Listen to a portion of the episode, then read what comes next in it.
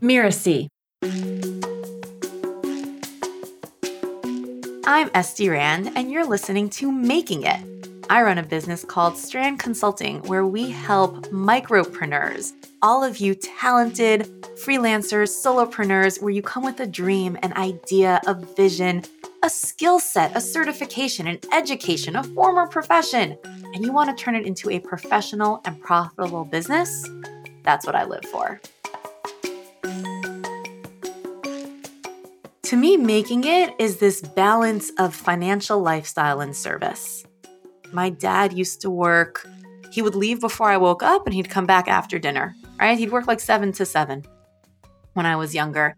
And that is what I always grew up thinking was work. Work meant you leave before your kids are up and you get back when it's almost bedtime. That's work. My mom worked part time. She wouldn't go to work until, I don't know, I think like 10 ish, and she'd be back you know, sometime around we came home from school. And that was like partial work. that was kind of my understanding. And I really, I don't agree with that at all. To me, that lifestyle of how many hours you want to be working a day to reach that number and how flexible you want it to be, that's part of that success. What kind of life do you want to lead from this money you're earning? Because if that money chains you to a life you don't want, that's not success. Started my first profitable professional business when I was 10, selling my own handiwork. I I typed up the order forms on a typewriter. I found them. I still have like the original folder. I calculated my cost of goods sold even though my parents paid for all my supplies. I made these like Mexican name bracelets. Uh, you can still get them on the street in Mexico, like made out of string with like a plastic backing. So that was my first business. There's family folklore that goes even earlier than that. That, like, when I was seven, my grandparents took me to a flea market in Miami. And I went up to the sunglass stand and I wanted these sunglasses. And the guy said they were $3. And I'm like, well, I only have a dollar. He's like, okay, little girl, you can have it for a dollar. And I pull out a five. So I have aimed for my sales strategies to be higher integrity than that as I've grown. but I think business is in my blood. I didn't grow up like in a family business or with anyone really talking about business. It just was for me. In high school, I ran a note copying business my senior year. That was actually the business that I wrote the essay on that got me my full scholarship to business school. So it was a really, really valuable business. Uh, but basically, senior year, no one wanted to take notes our graduating class was like, eh, like we're done here. Three girls in the whole grade, it was a, a girls' private school, took notes. One of them didn't want to share, two did. And there were like these long lines. Okay, we're, we're going back a couple years, pre smartphones, pre digital cameras. And we only had photocopying machines to get people's notes from class, right?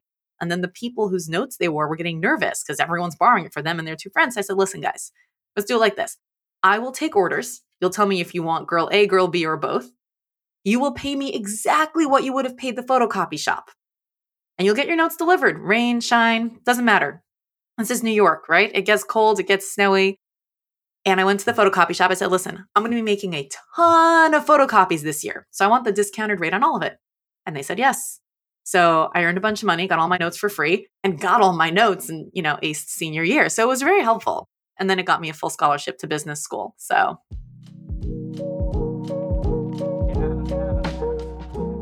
I did all the mainstream interviews. Like I interviewed at Bloomberg. I even got to like second or third stage, and enterprise, rent a car. Like I did mainstream stuff, but my passion, my fire was in marketing Judaism. So I took myself up to West 83rd with my whole portfolio of, you know, spiritual and personal development classes that I'd been teaching.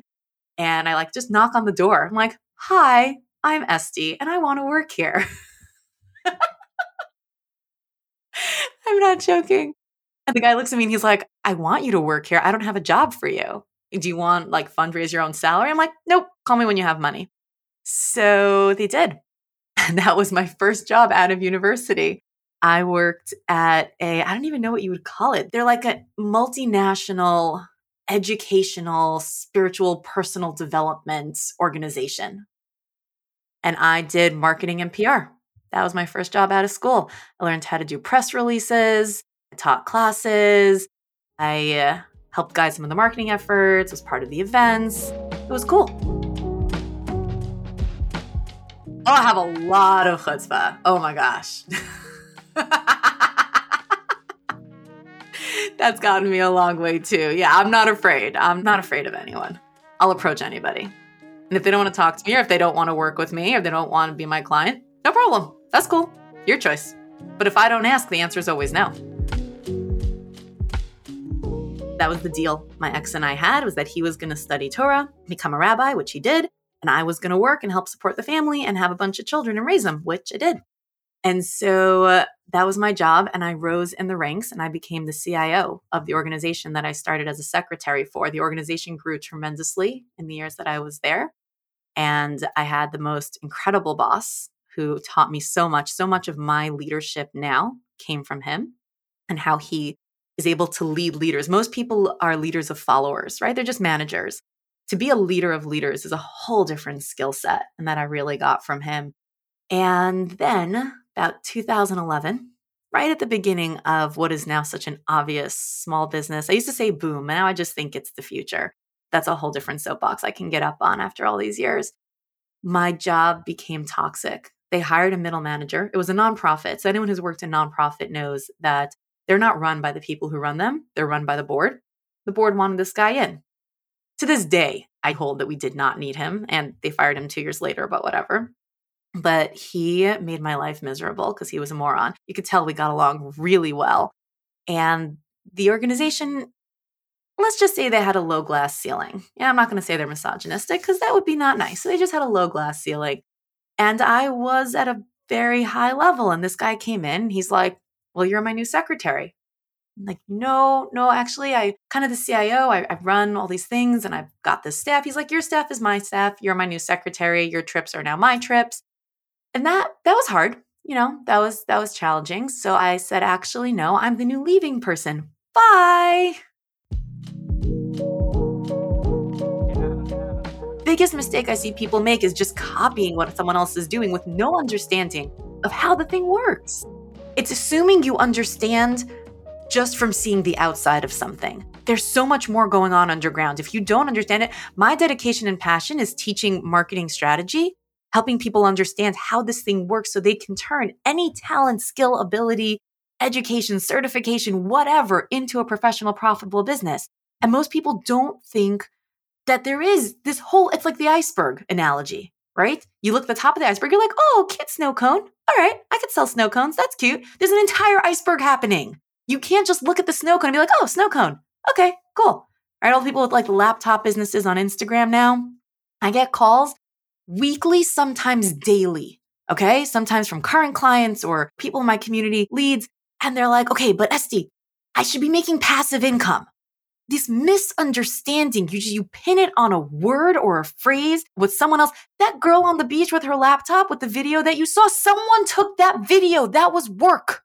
It was work for her to find that beach, get that position, say those words, get that video edited, get it posted, and then do it 16 billion times in different ways. That's work. That's her work. That's how she convinces you to buy whatever she's selling to do the work she's doing. But you don't want to sit on a beach on a laptop making videos.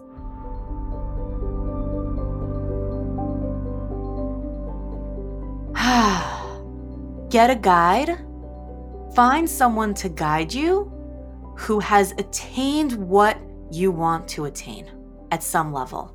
And that guide can be a direct coach, it could be an influencer that you follow, it could be someone's community that you join. It doesn't have to be, you know, someone who holds your hand every day for an hour. It could be someone you're in touch with once a month. It could be anything, but find a guide and learn the things that you don't know you don't know. Because there's so much that you don't know you don't know. If you think you know, you don't know. That's the starting point. I have had business coaches and guides and mentors my entire journey. I'd never be where I was without them. The most important thing you can do is get someone to guide you, at least one someone. And learn. Don't rely on someone else to make this happen for you, right? That employee mindset where you know and, and a lot of people tell you the biggest mistake business owners make is you know, they come from a corporation they try to build a business that looks like the corporation that they were working in so they get the office they get the outside trappings but again that's just more of the copycatting right? It's just more of the mimicry where like, oh, well, this is what a business looks like. So I'm going to make it. And it's just more building those externals, not the internals. Learn. You don't have to do it all yourself. You really don't. You can hire it, but you cannot hire it out until you have a basic sense of what it is because you will get the blind leading the blind. And you, Mr. Mrs.